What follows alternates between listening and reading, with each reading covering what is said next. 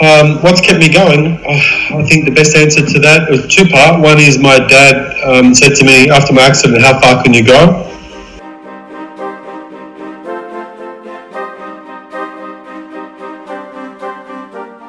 The more that I did, the more that I felt that I was. In actual fact, it probably went a long way beyond that.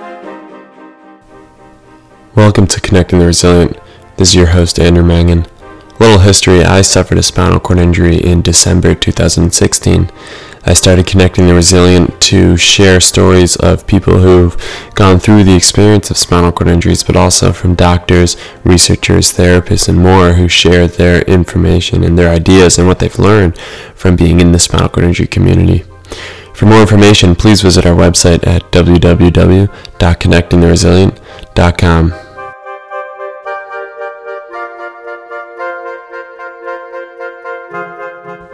Hey guys, Andrew here. Really excited to share with you today my conversation with John Maclean.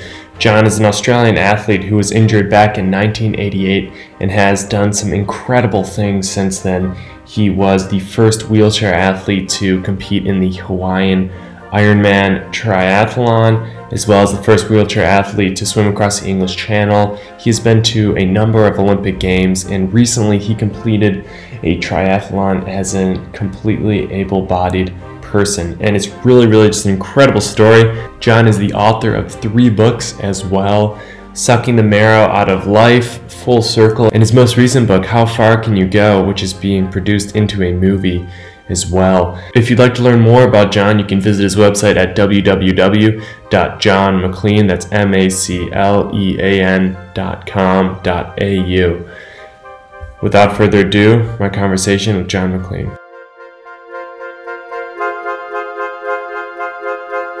Can you tell me a little bit about kind of your history? Um, I mean, I've read up, I've read up a lot about your many, many accomplishments, but could you talk about like your initial um, kind of like injury and uh, initial inpatient rehab? Sure.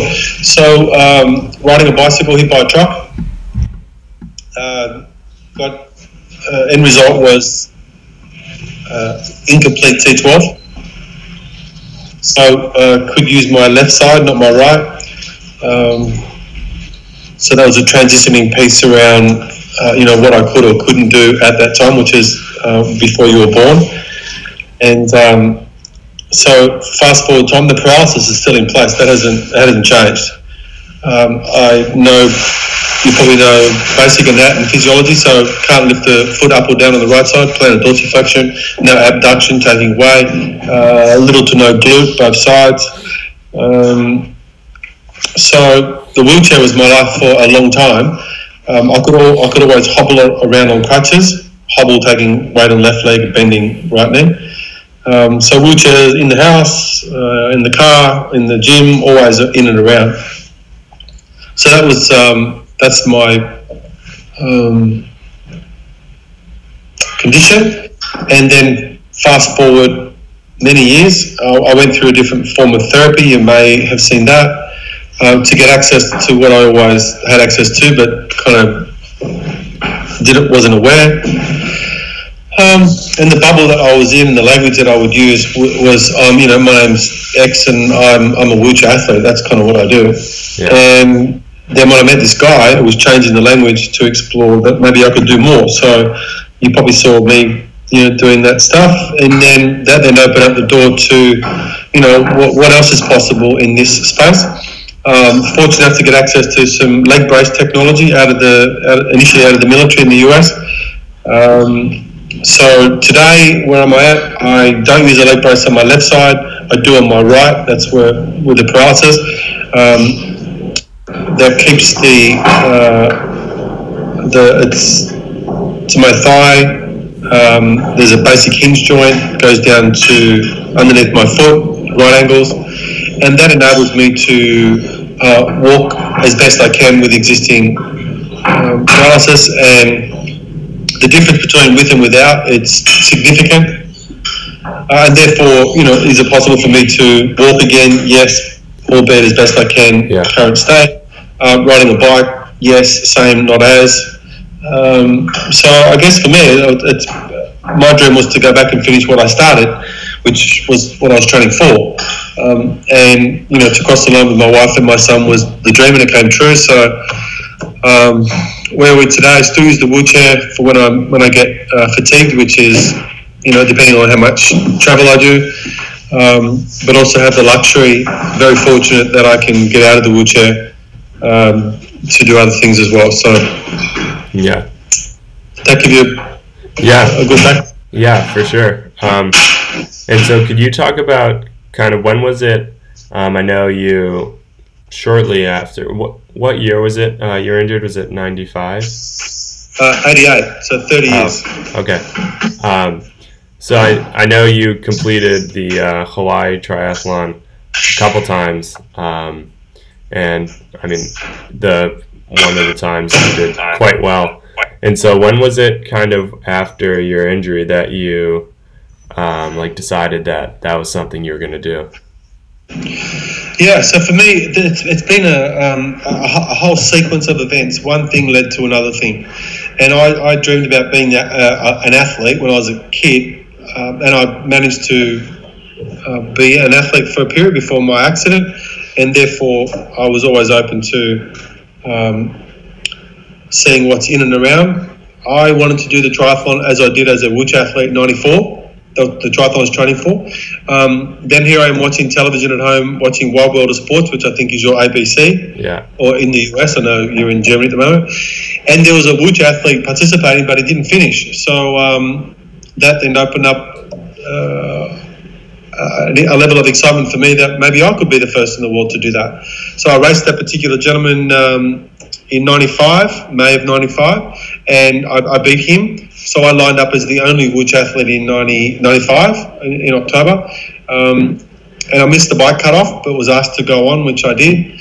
Um, next year, I missed the bike cutoff again, but quite a small margin. Again, go on. And the next year, I went back um, 97. They allowed three wheelchair athletes to participate who all had to qualify, and I finally got it right. So and Ironman has embraced uh, uh, which athletes. There's categories for both men and women. So that's how that got started. And then a friend of mine had swum the English Channel. Um, he wasn't a friend at the time, just a, a, gentleman I met at the local pool. And I you know, obviously congratulated him because it's such a, a big achievement. Yeah. And he said, if I can do it, you can do it. And here I am now being sponsored by, you know, Nike and Gatorade and just just started to flow into one after the other. Um, and I was always looking for something new and exciting to do because I, you know, I, I, like the idea of change.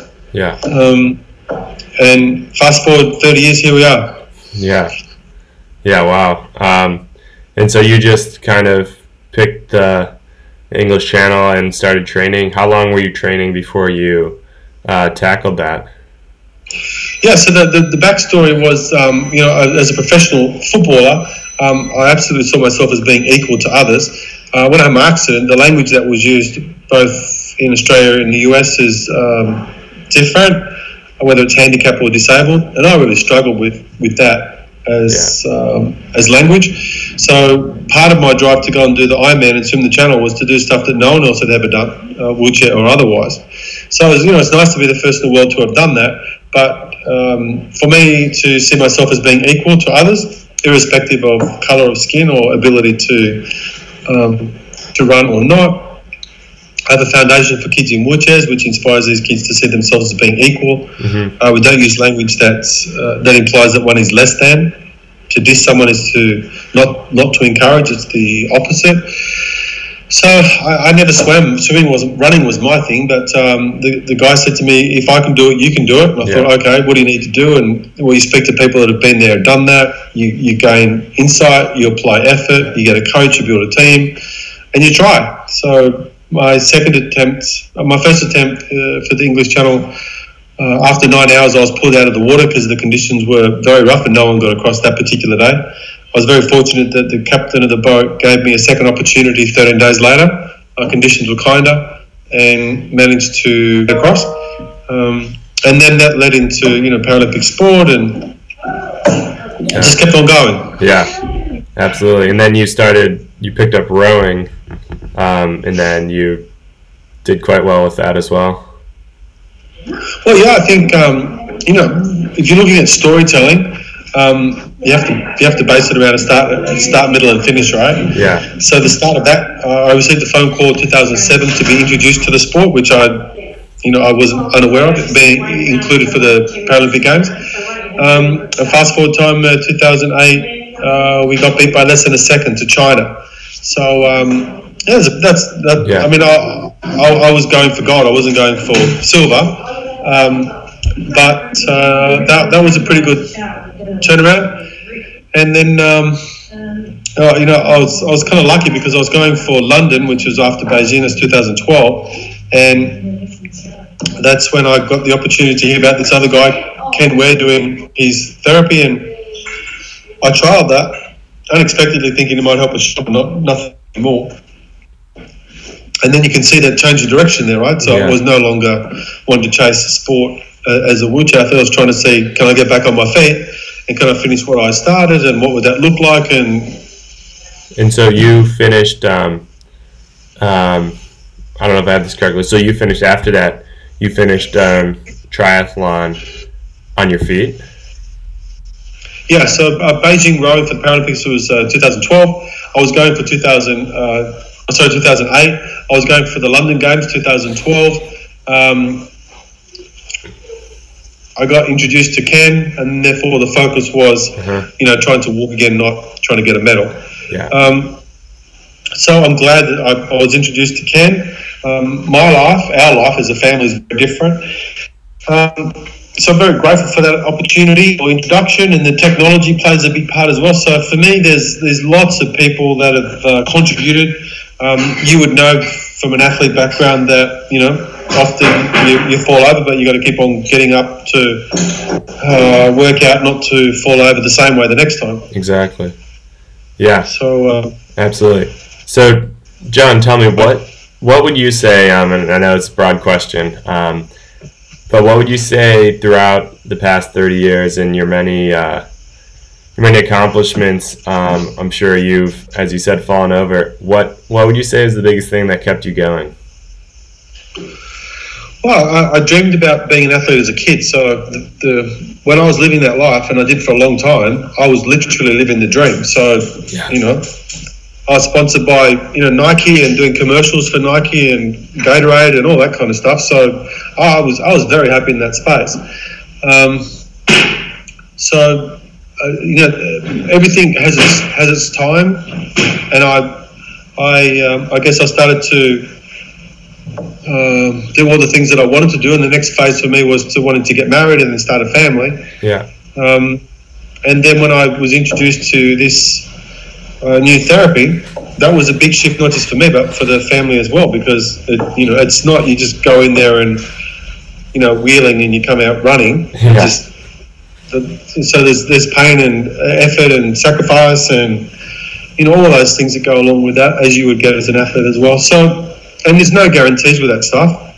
The, it, there isn't. So, um, what's kept me going? Oh, I think the best answer to that was two part. One is my dad um, said to me after my accident, "How far can you go?" Which is the title of the book, and yeah. if you're interested in that, I think that's available on Amazon. I just wanted to be seen as equal. So the more that I did, the more that I felt that I was. In actual fact, it probably went a long way beyond yeah. that.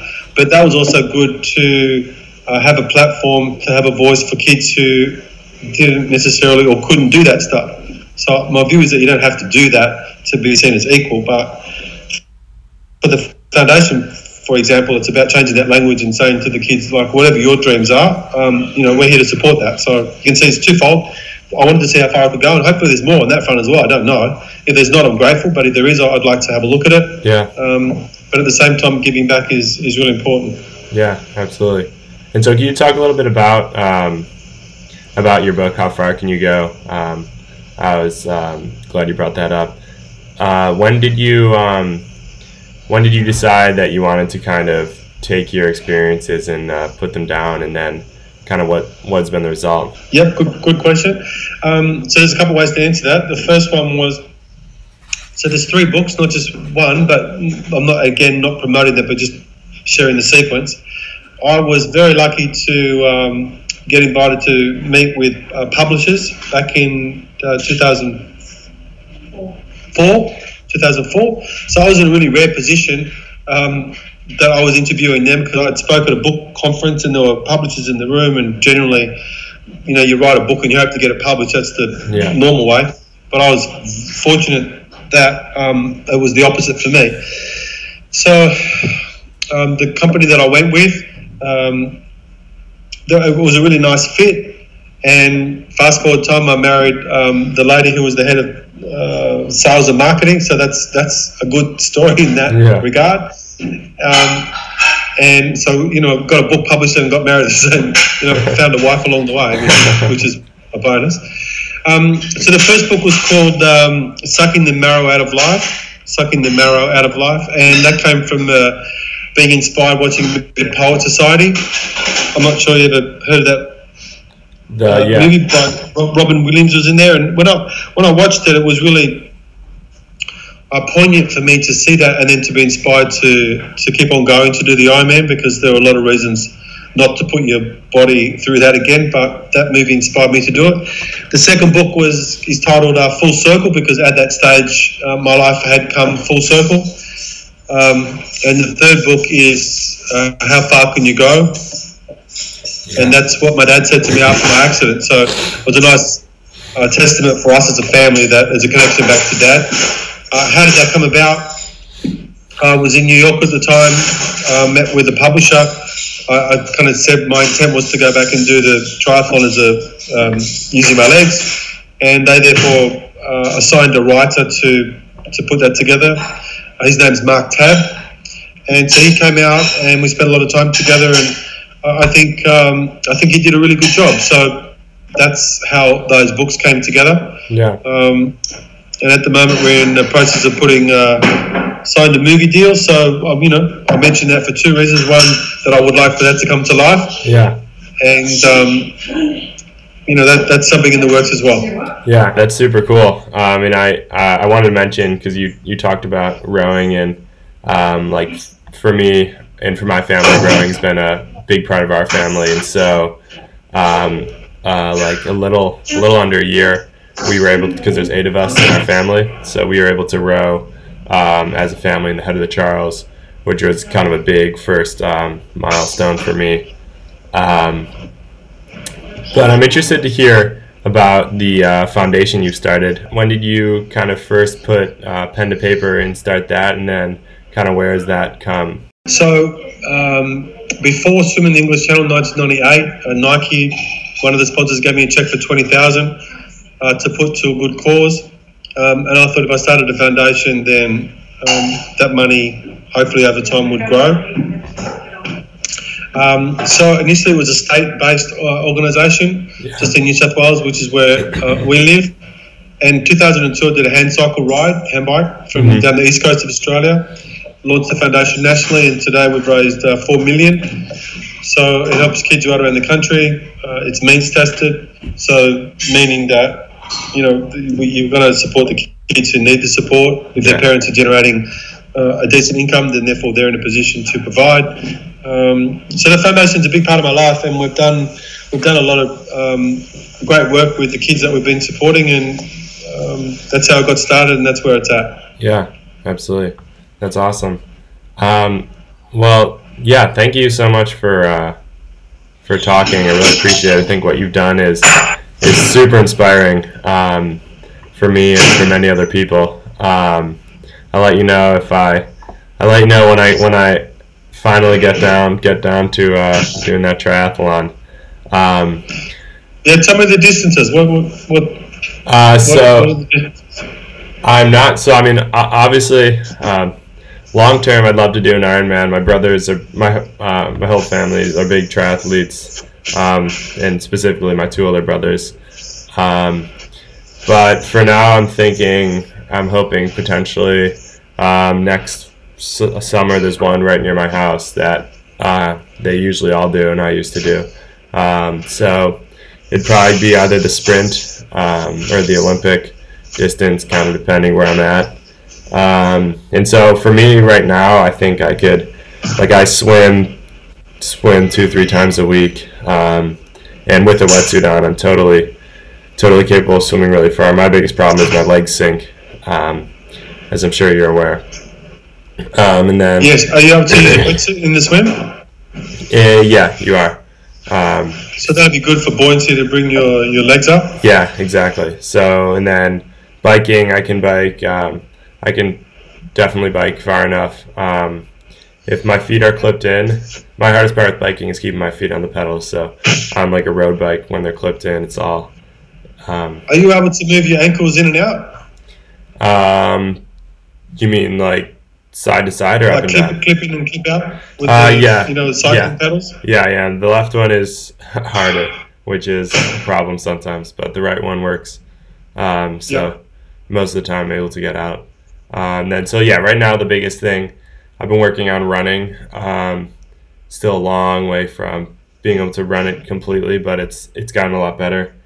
Um, so hopefully this year I can kind of work on that, and ideally I'd be able to run in some aspect of running the the whole distance. But thanks so much again for uh, for taking the time to talk with me. Really appreciate it. Perfect. Perfect. I look forward to meeting you sometime. Yeah, absolutely.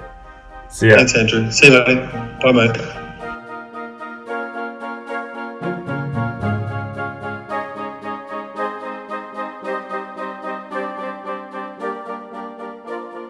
That was John Maclean. I really hope you enjoyed the podcast as much as I did in producing it. Again, if you'd like to learn more, you can visit his website at www.johnmaclean, that's M-A-C-L-E-A-N dot com dot au, or you can check out his foundation, John Maclean Foundation. If you enjoyed the podcast, be sure to check out our website at www.connectingtheresilient.com and like and subscribe to the podcast. We also have a monthly newsletter that we send out with updates about the podcast. So if you want to stay up to date, be sure to subscribe to that on the website. Thanks again, and I'll see you next month.